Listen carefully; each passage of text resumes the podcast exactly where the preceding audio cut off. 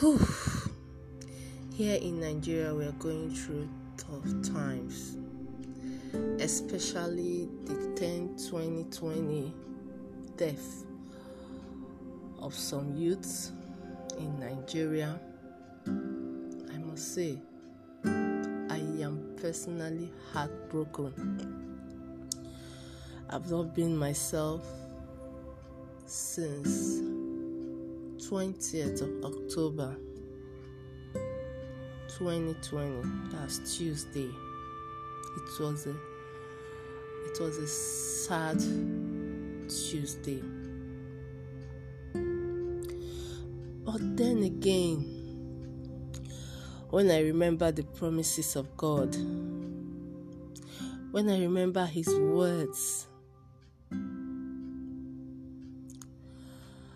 I have hope and I believe everything will be fine. Because Jeremiah chapter 29, verse 11, God said, For I know the plans I have for you, declares the Lord plans to prosper you and not to harm you, plans to give you hope and future. Now, you out there that is having the same feeling, there is good news. The moments of your life that are hurtful are not meant to destroy you. God's plan may not make sense to us as they are happening, but they are always meant to prosper us.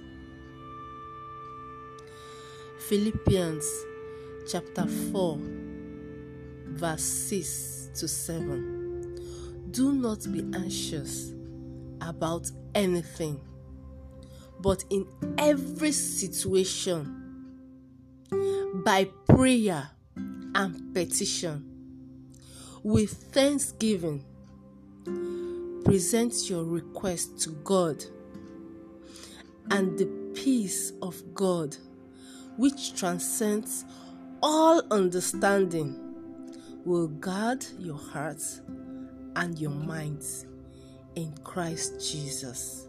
I want you to say amen to that.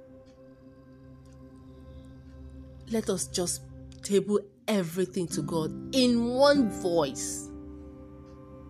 Let us commit this great nation, Nigeria, to God. Because I know God will provide us the peace that we need in this country. Matthew chapter 11, verse 28. Come to me, all you who are weary and burdened, and I will give you rest. God's promises always come to pass because He never lies.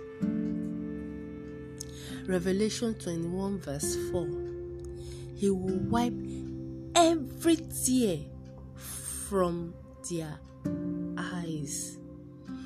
There will be no more death, or mourning, or crying, or pain, for the old order of things has passed away. Hallelujah! Hallelujah! It is well. Nigeria will be a better country.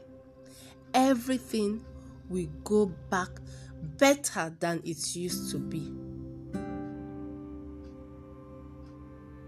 Thank you for listening and thank you for having faith.